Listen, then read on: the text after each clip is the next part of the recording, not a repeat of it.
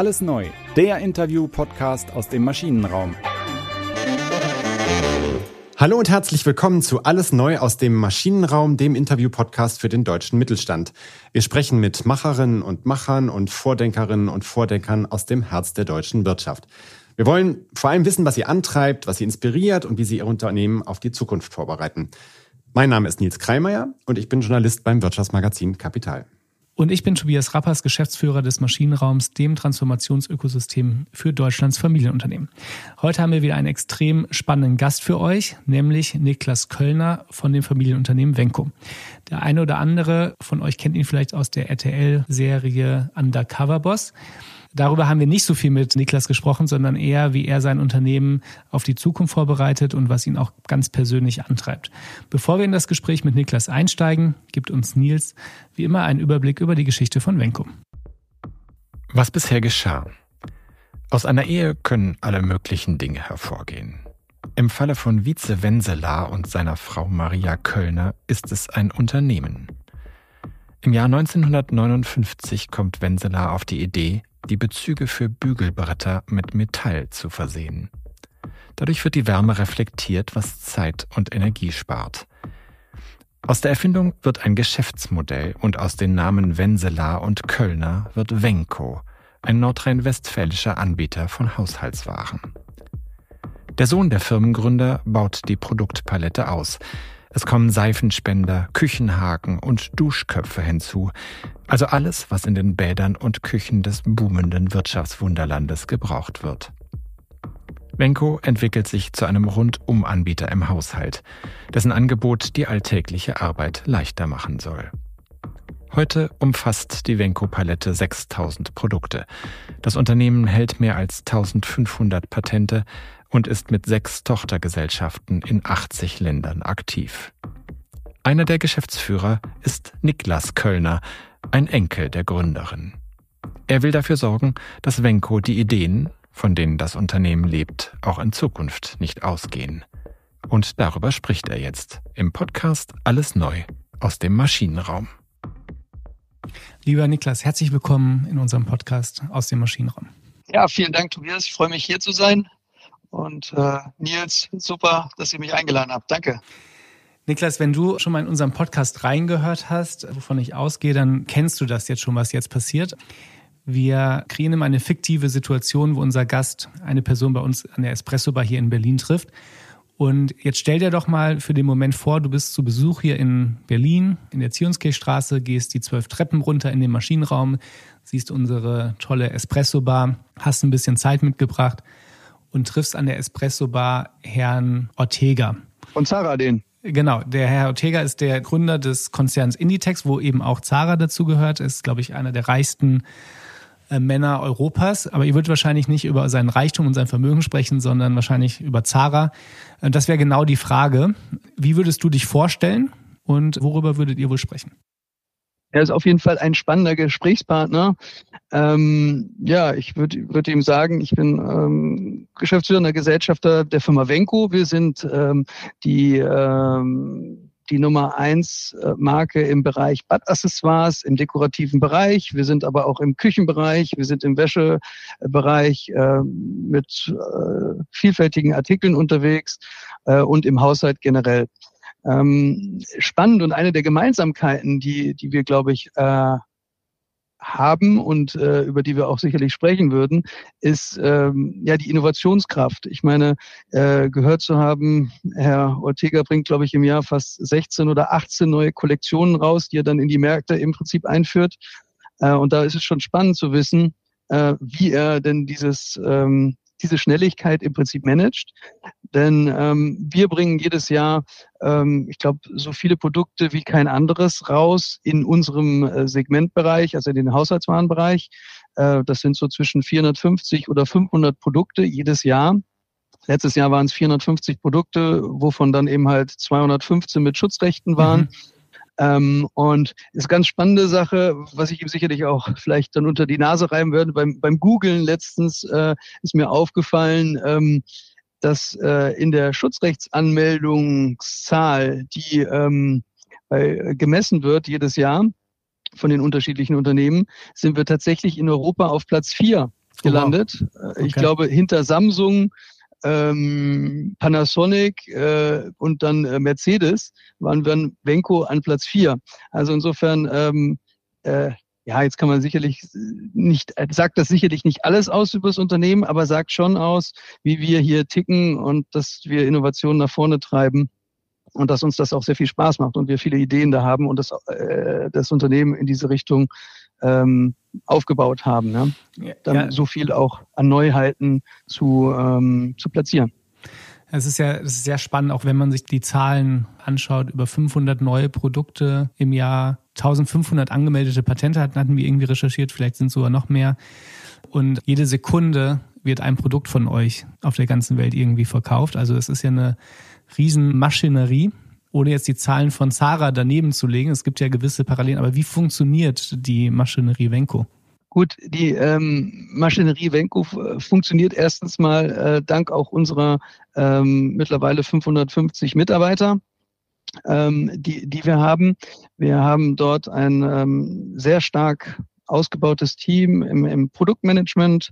Wir haben eigene Designer. Ähm, wir arbeiten mit sehr vielen Erfindern zusammen, die einfach auf uns zukommen und äh, Ideen ins Unternehmen bringen, die sicherlich oftmals noch nicht zu Ende gedacht sind, mhm. äh, die auch dann verändert werden müssen, verbessert werden müssen, damit sie tatsächlich dann zu einem interessanten Produkt werden für den Endverbraucher.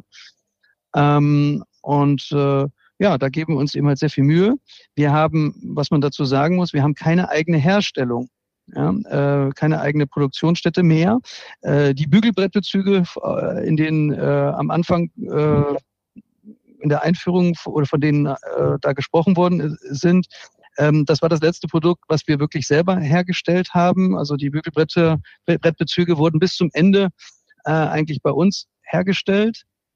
Und ähm, das ist dann aber eben halt leider irgendwann auch äh, weggefallen, weil es sich nicht mehr gelohnt hat, weil auch die Schwerpunkte der Firma sich in Richtung andere Produktsegmente äh, verschoben haben. Das heißt, Venko ist eigentlich so eine Ideenmaschine. Das heißt, von außen kommen Ideen rein, die werden bei euch zu praktikablen Ideen unter Umständen auch gemacht. Und dann gibt es wieder raus an Auftragsfertiger wahrscheinlich, in denen dann die richtigen Produkte entstehen. Genau, wir investieren dann in, äh, in den Formbau ja, und, und geben die Formen dort in die Länder, wo es preis-leistungsmäßig äh, am besten herzustellen ist. Das gibt uns da auch eine gewisse Flexibilität, ja, mhm. weil wenn wir uns an ein Land und einen Produzenten im Prinzip binden würden, ähm, bei den vielen geopolitischen Problemen, die es aktuell gibt, äh, muss man da teilweise ähm, ein bisschen flexibel sein. Und ähm, wichtig ist auch zu wissen, ich meine, wir machen ja keine Rocket Science. Das heißt, wir animieren auch sehr äh, die, äh, nicht nur unsere Produktmanager eben halt, sondern eben halt alle Mitarbeiter im Unternehmen, sich Gedanken zu machen, hey, wenn du unter der Dusche stehst, was, was fällt denn dir da auf? Was hast du da für Probleme? Ja, wenn, wenn dein Shampoo direkt irgendwo unten auf dem Boden steht, ähm, dann haben wir die passende Duschecke dazu entwickelt, ja, da, damit das eben halt, äh, damit man sich nicht einen Bandscheibenvorfall holt, mhm. wenn, wenn, man dann äh, das Shampoo unten auf dem Boden aufheben muss oder so.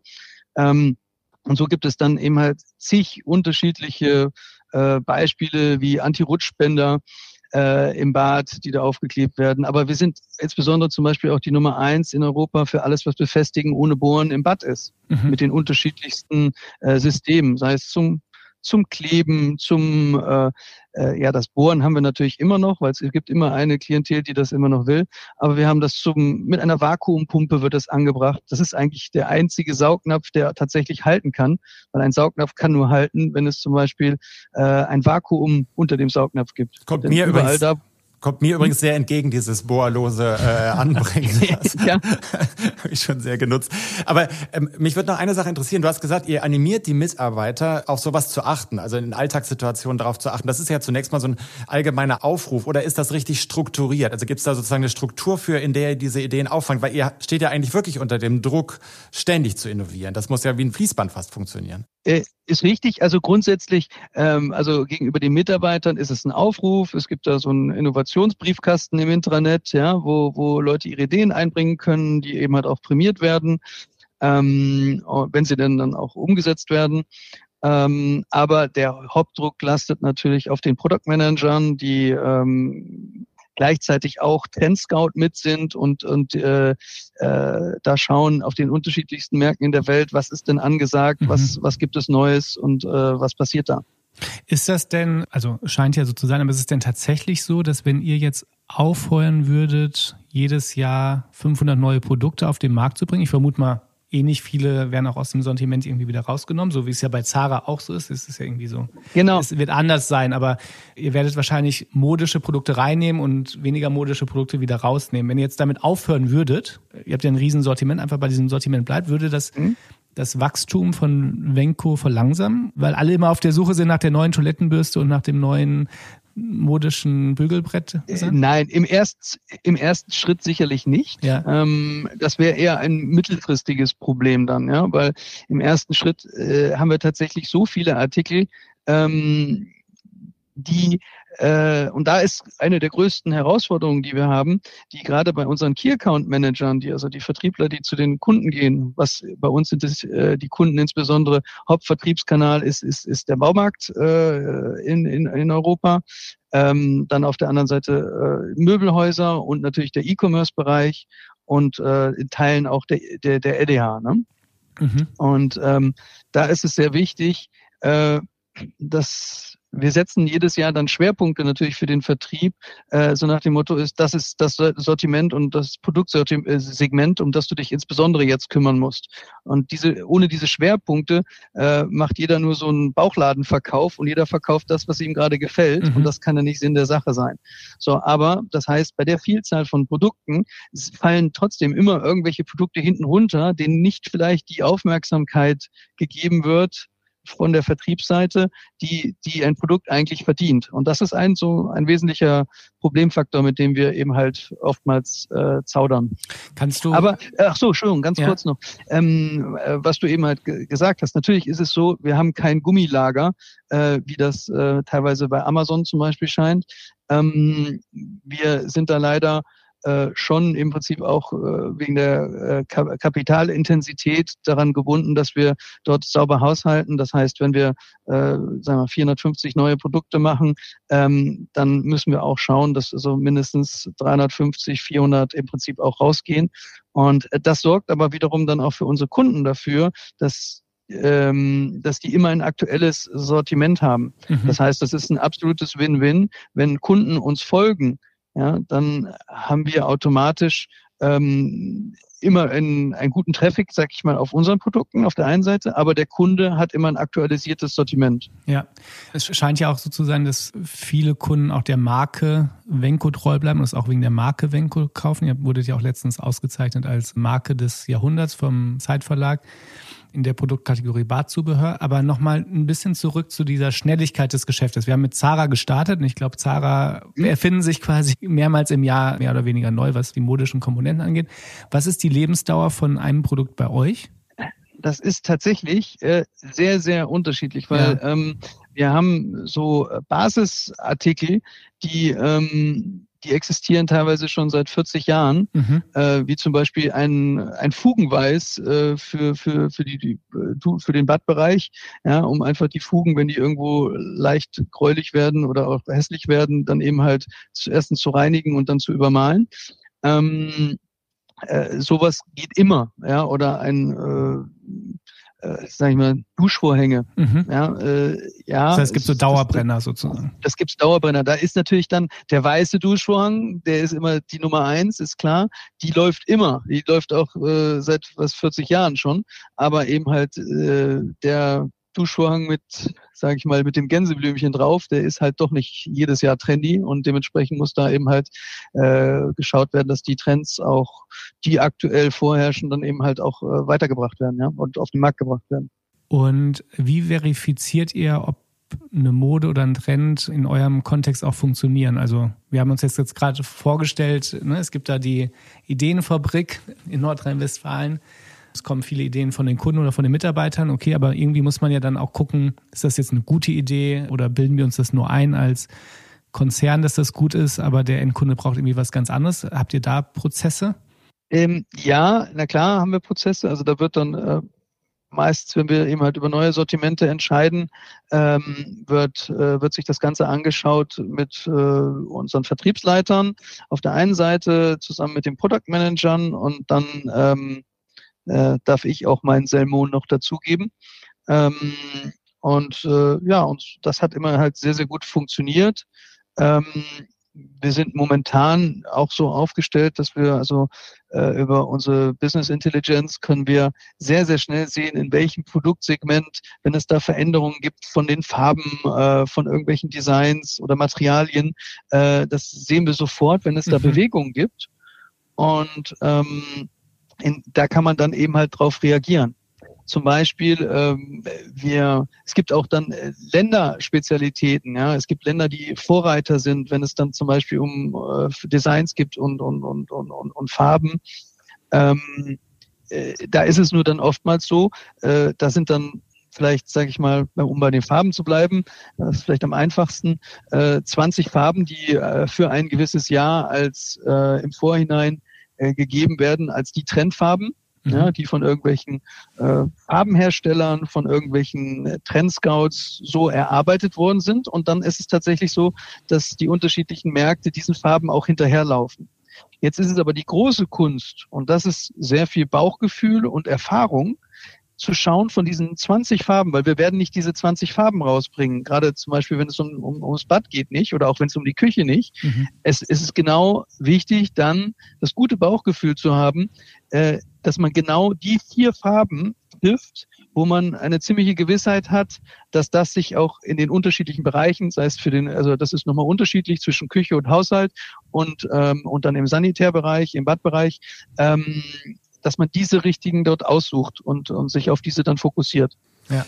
Wir haben, Niklas, in der Vorbereitung für diesen Podcast die Sendung Undercover Boss uns angeschaut, in der du ja auch aufgetreten bist als sozusagen fiktiver äh, Mitarbeiter, so ein bisschen umgestylt, damit die Kollegen und Kolleginnen dich nicht erkennen. Hast, gab da auch so ein paar, paar Friktionen, kann man sagen. Es also, ging an der einen an der anderen Stelle ging es ein bisschen zur Sache.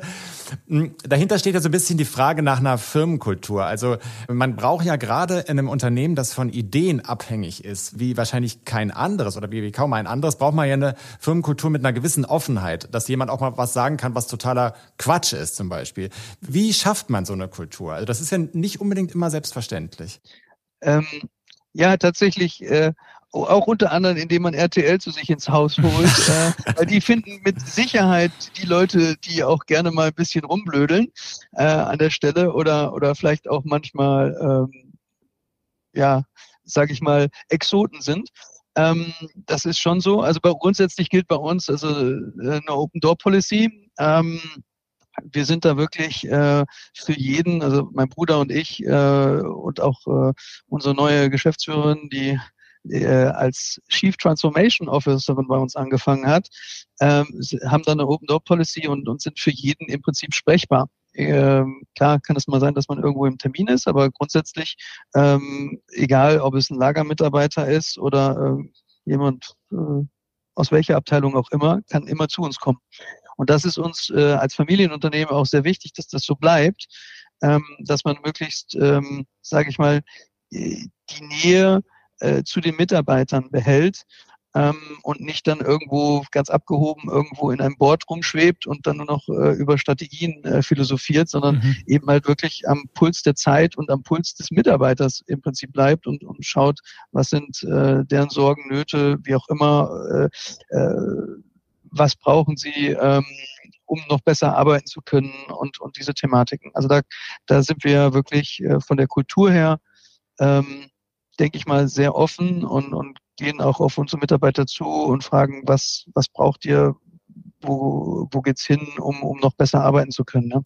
Wie häufig kommt es vor, dass du oder dein Bruder dann auch sich neue Produkte anschauen und, und mit überlegen, wie man jetzt zum Beispiel den effizienten Duschkopf noch effizienter machen könnte. Das ist ja wirklich eine Produktinnovation, die ihr auf den Markt gebracht habt. Ein Duschkopf, der deutlich mehr Wasser spart und Energiekosten spart als andere Duschköpfe. Genau.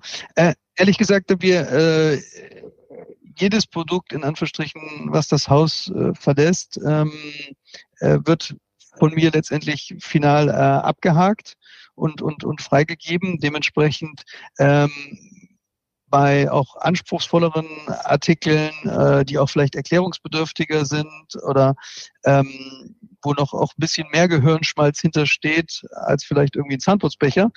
Ähm, da, da teste ich die Sachen selber. Ja? Also mhm. wir hatten jetzt zum Beispiel, äh, und bin ich total begeistert von, was, was ganz Neues. Es sind ähm, äh, Duschmatten aus äh, einer Art Neopren, die in den unterschiedlichsten Dekoren bedruckt werden können in Digitalqualität. Äh, Qualität, ähm, was erstens dazu führt, dass die, die sind unten beschichtet und, und dementsprechend äh, kann da kein Wasser durchkommen. Und ich hatte das Problem bis jetzt, ich hatte ein, äh, äh, selber bei mir zu Hause ein, ähm, ja, so ein Duschvorleger, einfach irgendwie nett, schön dunkelblau, ja, auf, auf Holzboden äh, ich musste jede alle zwei Jahre im Prinzip die Holzbohlen äh, im Prinzip austauschen, weil die dann immer doch äh, durch das, die Wasserspritzer leicht angegriffen waren. Mhm. Und das ist jetzt zum Beispiel mit diesem Ding nicht mehr so, diese Matte und perfekt.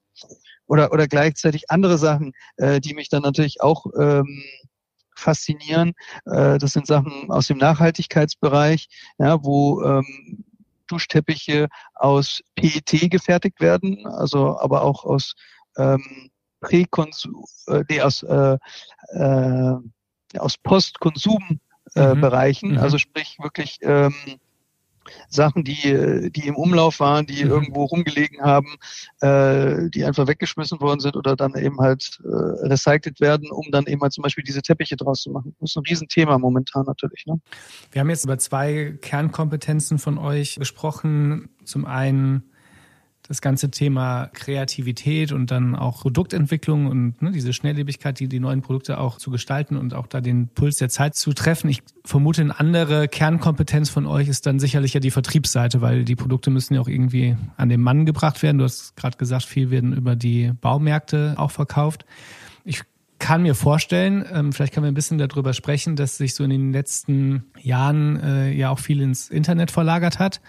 Ihr habt ja auch einen E-Commerce-Shop, aber viel passiert ja auch über Amazon zum Beispiel, wo es ja hier in Berlin zum Beispiel auch ja viele Firmen gibt, die darauf spezialisiert sind, genau diese Nischenprodukte wie eine Toilettenbürste zu identifizieren, die vielleicht spannende Margen hat, die dann irgendwie einzukaufen und die Toilettenbürste auf dem Markt über Amazon mhm. zu vertreiben und gleichzeitig irgendwie die Haarspange, jetzt mal irgendwie zwei Beispiele zu nennen. Ja. Wie hat sich das aus eurer Sicht entwickelt und welche Herausforderung ist das für euch? Ja, gut, äh, ich meine, das, das ist tatsächlich äh, in Teilen eine Riesenherausforderung, weil weil natürlich das Ganze zu kontrollieren und äh, dann zu schauen, äh, was es für, für Schutzrechtsverletzungen gibt, ne? weil wir, wir haben ja jetzt nur eine riesen Anzahl von Schutzrechten und wir machen die ja nicht nur einfach, um zu sagen, hey, wir haben Schutzrechte. Nein, man muss natürlich seine Schutzrechte auch äh, verteidigen. Ja? Ich meine, wir haben zum Beispiel äh, letzte Woche alleine äh, ungefähr 120 Lieferanten bei Amazon gesperrt, die einen äh, eins zu eins nachgemachten ähm, Heizkörper einen Heizkörperhaken mhm. ja, ähm, kopiert haben. Und das heißt, man muss da äh, eigentlich aufpassen wie ein Wachhund äh, und, und, und dem auch hinterhergehen, weil sonst äh, gehen irgendwo die, die Zahlen runter, weil äh, oftmals ist es ja tatsächlich auch so, ähm, dass dann diese Kopien auch günstiger angeboten werden, äh, oftmals auch in einer schlechteren Qualität.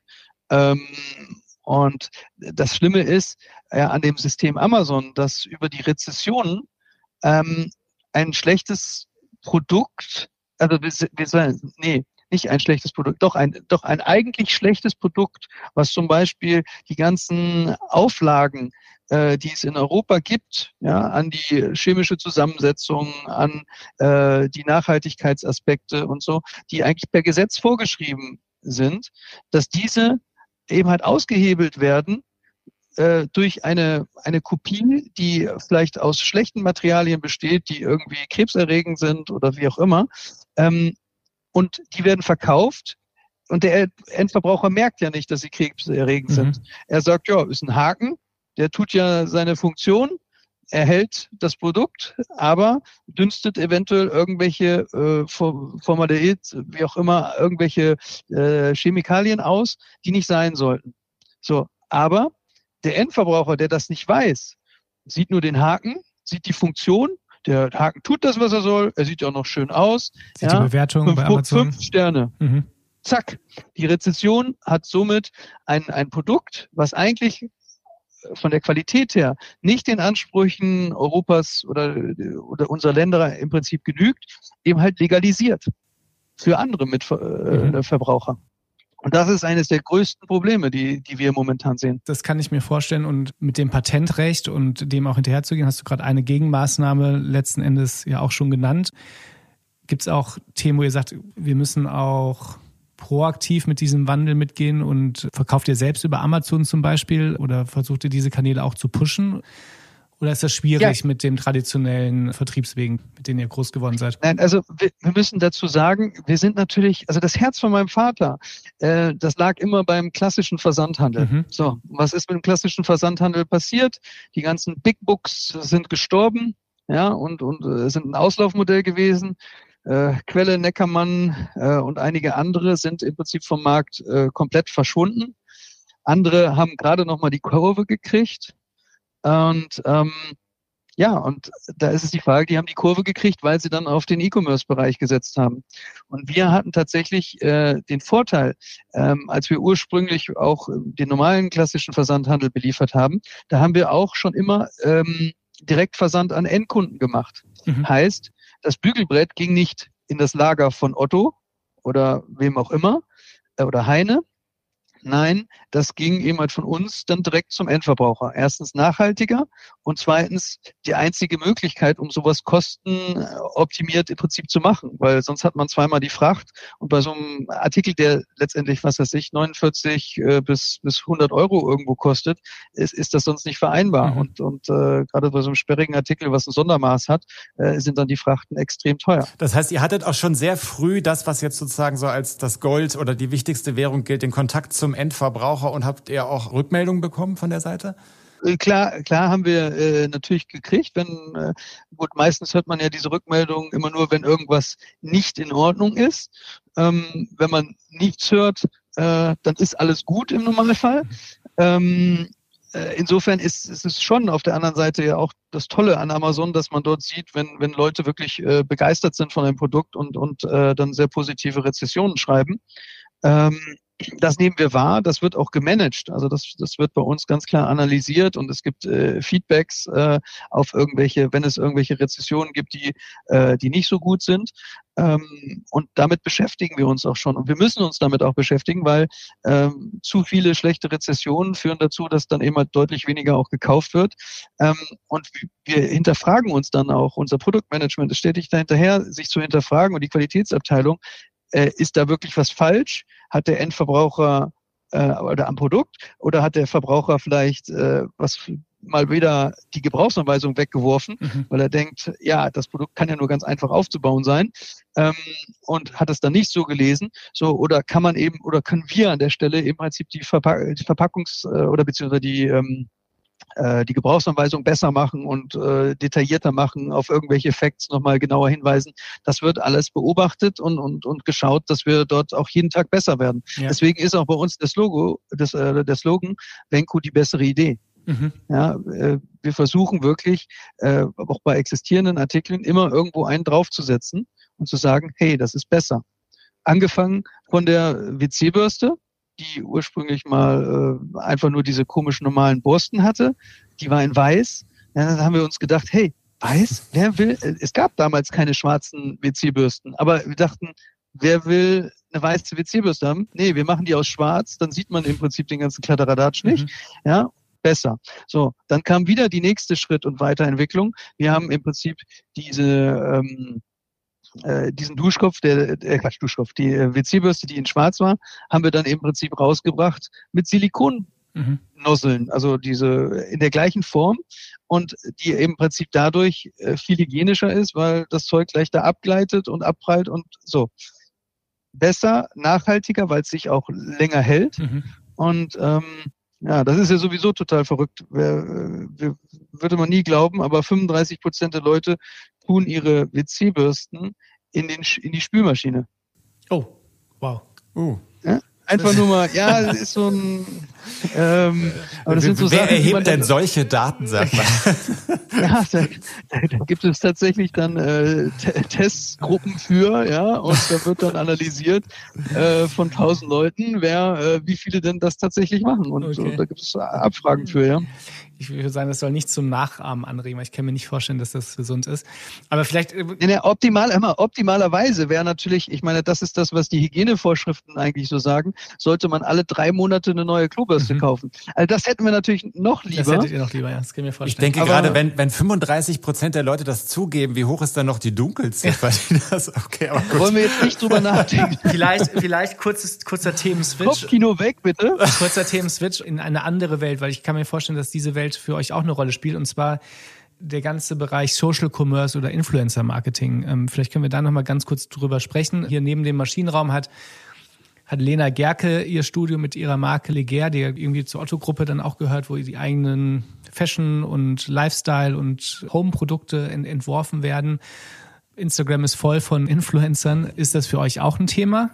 Äh, äh, natürlich ein Thema, mit dem wir uns beschäftigt ja. haben. Das, das Ding ist nur oftmals so, ähm, äh, die Influencer sind äh, mittlerweile doch relativ teuer auch geworden mhm. in vielen Bereichen. So und jetzt muss man eben halt schauen, wenn unser Durchschnittsprodukt, ähm, na sag ich mal, äh, im Schnitt um die 20 Euro äh, kostet, ja, dann äh, muss man eben halt äh, für solche Kampagnen doch schon sehr, sehr viel Geld in die Hand nehmen äh, oder erstmal sehr, sehr viele äh, WC-Bürsten oder äh, Handtuchhalter verkaufen, bis man eben halt das Geld wieder drin hat. Ja. Ähm, deswegen, wir machen als, äh, als Influencer, arbeiten wir mit dem Detlef Steves zusammen, mhm. der für uns alles, äh, sage ich mal, marketingmäßig im Prinzip anpreist, was in diesem Bereich Befestigen ohne Bohren reingeht. Ähm, der ist ein super, super dufter Typ, der, der, der alles mitmacht und auch authentisch macht. Und vor allen Dingen, der, der würde nie ein Produkt im Prinzip zeigen, was nicht wirklich auch er sich selber getestet hat und mhm. was eben halt dann auch funktioniert. Ja, also der ist, ähm, der ist da wirklich äh, äh, sich selbst oder bleibt sich selbst treu und, und, und macht, zeigt da nicht irgendeinen Schmuh. Mhm. Also das, das, das macht sehr viel Spaß in der Zusammenarbeit, aber wir haben grundsätzlich das Ding, ähm, denn die, die, die Zukunft liegt sicherlich ähm, im Videobereich. Ja. ja, also wir sehen im Prinzip im Social äh, Social Media Bereich und, und, und, und äh, in den Vertriebskanälen. Wenn man jetzt mal China anschaut, da wird, glaube ich, habe ich eine wahnsinnige Zahl gehört, 60 Prozent ähm, aller Verkäufe, die, die online passieren, funktionieren über Videos. Ne, wo dann eben halt auch die Anbindung schon super schnell da ist. Man, man drückt, äh, sieht das Video, drückt einfach drauf auf, gibt es einen Buy-Button, drückt da drauf. Das wird dann, glaube ich, über dieses äh, ähm, WeChat, was, wo mhm. glaube ich dann äh, ein Zahlungsabwickler auch dahinter steht, äh, kann das dann direkt im Prinzip äh, gekauft werden und, und am nächsten Tag hat man es da, ja. Spielt das für euch als Kanal auch schon eine Rolle? Ähm, äh, sage ich mal, noch nicht äh, so, wie wir es uns wünschen würden, liegt aber auch daran, dass die wiederum die Produktion von Videos äh, auch wenn man jetzt gar nicht so ganz professionelle Videos macht, weil es ist ja tatsächlich der Trend auch dort, einfache normale Anwender, die irgendwie zeigen, hier, ich pack mein Produkt aus und äh, guck mal, wie schön und äh, tralala und es zeigt es dann in der Anwendung. Ähm, diese Videos, auch die kosten Geld und, und da mhm. muss man eben halt schon genau gucken, äh, welche äh, Sortimente im Prinzip man dort in den Fokus nimmt, die auch dafür geeignet sind. Denn tatsächlich ist es so, dass ähm, im E-Commerce-Bereich nicht unbedingt jedes Produkt funktioniert, was im stationären äh, Bereich funktioniert, also in den Geschäften und andersrum. Ja.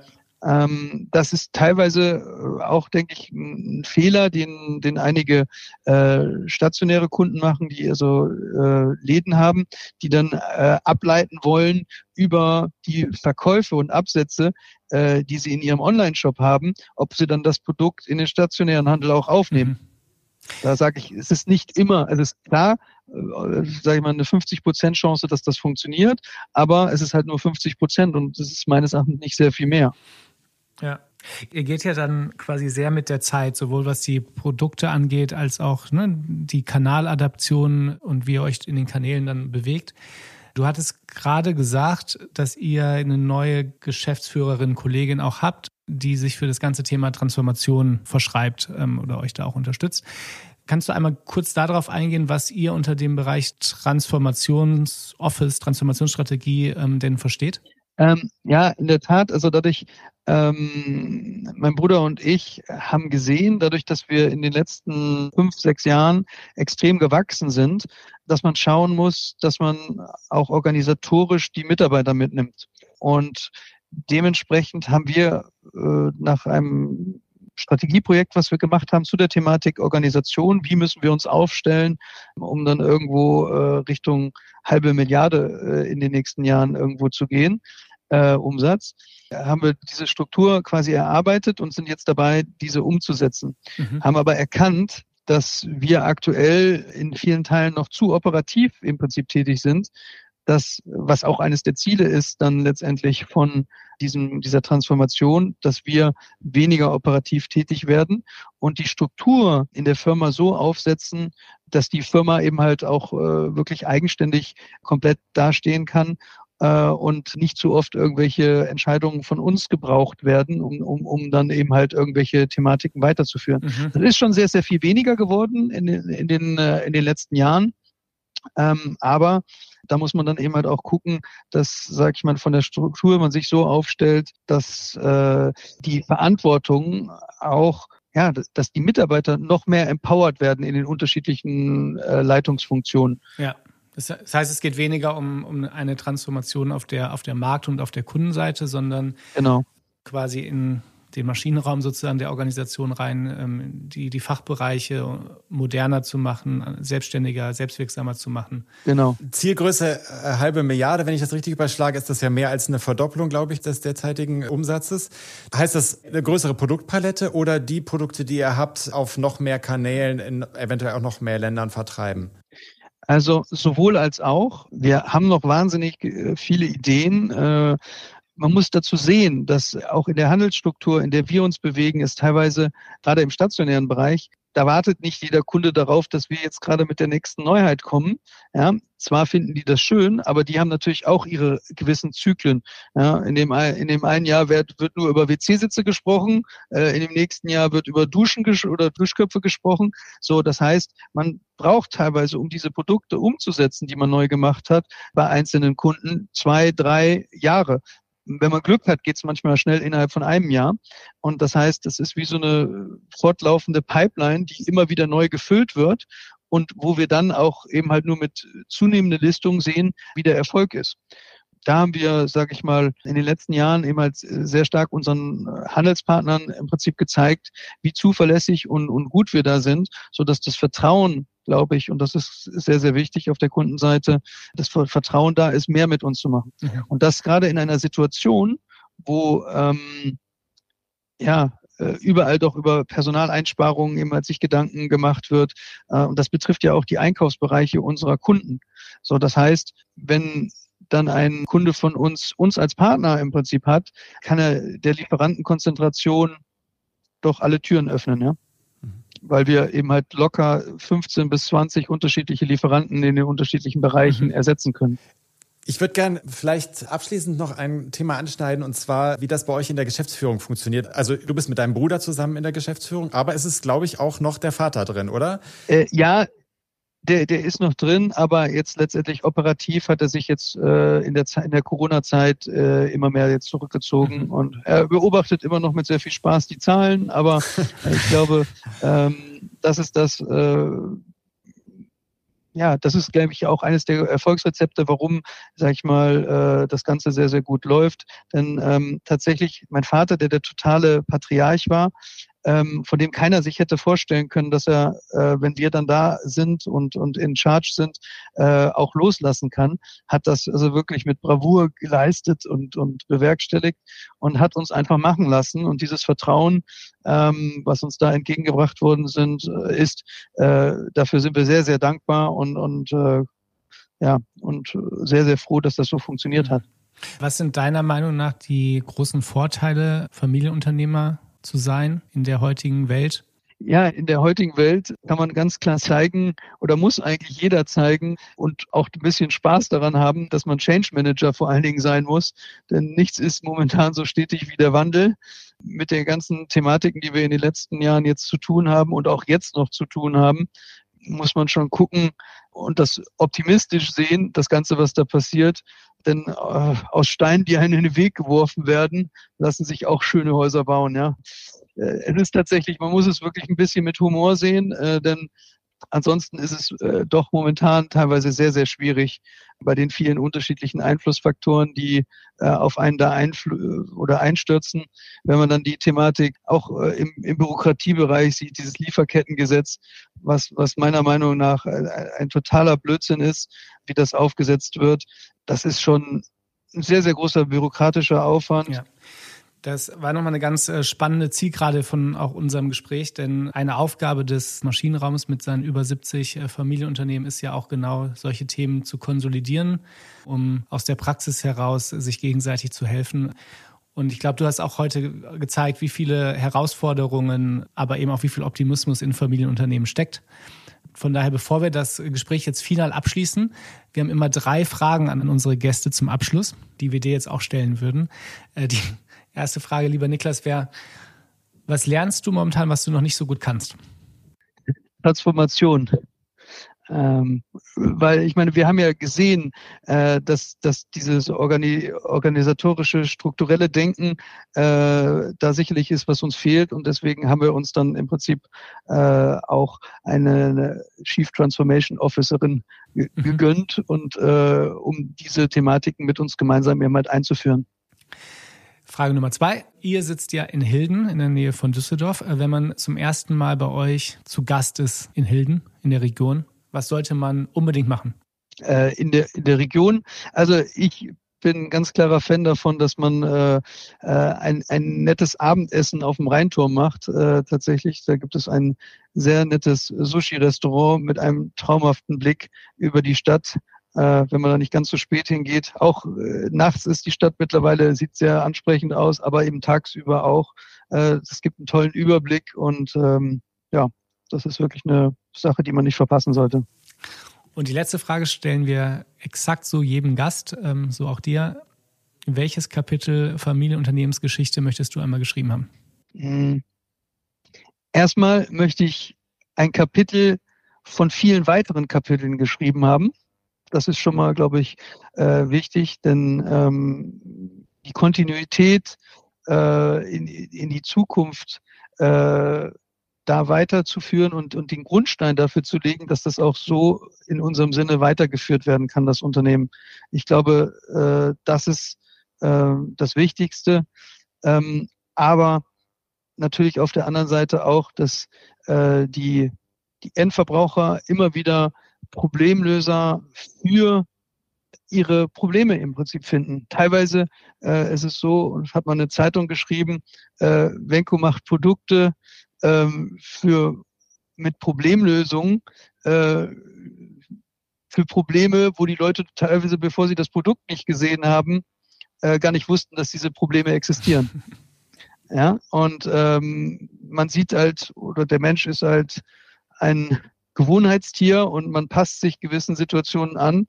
Und, und viele springen nicht über den Schatten, sich dann einfach mal Gedanken zu machen, wie könnte man denn etwas besser machen. Mhm. Und dafür sind wir da und sind immer dankbar, wenn wir auch neue Anregungen kriegen, äh, sei es aus dem, aus dem eigenen Team, sei es äh, von extern. Und ähm, ja, und wir sind da voll im Sinne äh, des Endverbrauchers unterwegs und versuchen die Welt ein, jeden Tag ein Stückchen besser zu machen dadurch. Tobias, du hast, glaube ich, schon einen Zettel mit Erfindungen, die du einschicken willst. Ne? Ja, das, ich habe ja tatsächlich eine Erfindung, aber die sollte ich jetzt nicht hier Nee, auf gar, Podcast auf, auf gar, keinen Fall. Ganz vielen Dank, Niklas Freue Kölner. mich im Nachhinein. Ja.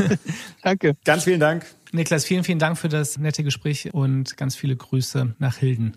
Dankeschön. Wow, das war eine spannende Folge, Nils. Auf jeden Fall. Also du hast ja schon gesagt, dass du die Erfinderliste oder die Erfindung, die du im Kopf hast, nicht veröffentlicht sehen willst. Aber ich glaube, was wir auf jeden Fall als Link unseren Zuhörern und Zuhörern geben sollten, ist der Link zu der Folge Undercover Boss. Definitiv. In der Niklas Kölner aufgetreten ist. Das ist wirklich sehr amüsant. Ich kann das nur empfehlen.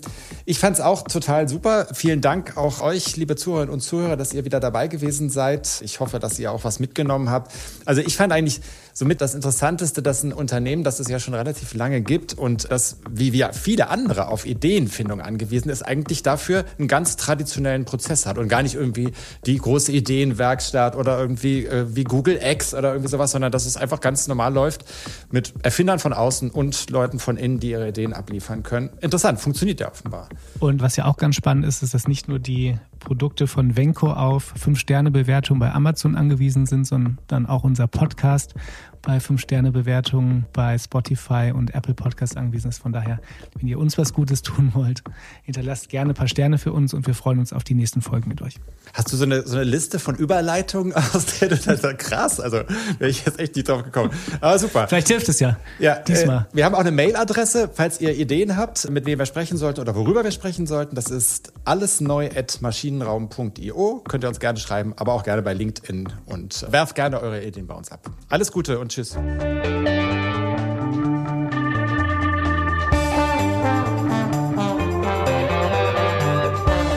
Alles neu, der Interview-Podcast aus dem Maschinenraum.